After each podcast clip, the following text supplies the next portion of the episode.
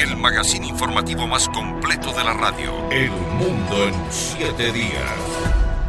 Febrero inició con una sorpresa para los usuarios de TikTok. La red social se quedó sin las canciones de la disquera Universal Music después de que las negociaciones de licencia entre ambas compañías fracasaron.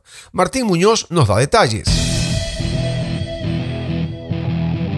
Harry Styles, Taylor Swift, The Weeknd y Sting son solo algunos de los artistas que ya no suenan en TikTok. ¿El motivo? El pasado 31 de enero culminó de forma definitiva el contrato entre Universal Music Group y esta red social, luego de que no existiera un acuerdo en cuanto a la compensación para los artistas y compositores. A partir de ello llegó un cruce de acusaciones. Por una parte, Universal afirma que fue intimidada con el retiro silencioso del contenido de sus artistas debutantes, mientras que TikTok aduce que la disquera abandonó la plataforma que da una promoción gratuita a sus artistas. En una carta publicada el 30 de enero, Universal explica, es simple, queremos ayudar a nuestros artistas y compositores para alcanzar su potencial creativo y comercial. Sin embargo, los ingresos que genera TikTok a los músicos son solo el 1% de la ganancia total de Universal. Según la disquera, no existe una adecuada protección para los artistas humanos de los efectos perjudiciales de la inteligencia artificial. Esto debido a que se ha dotado a los usuarios de herramientas para permitir y promover su uso, lo cual equivaldría a auspiciar el reemplazo de los artistas por la inteligencia artificial. Por su parte, TikTok publicó un comunicado donde lamenta la desafortunada decisión de Universal, que habría priorizado sus intereses económicos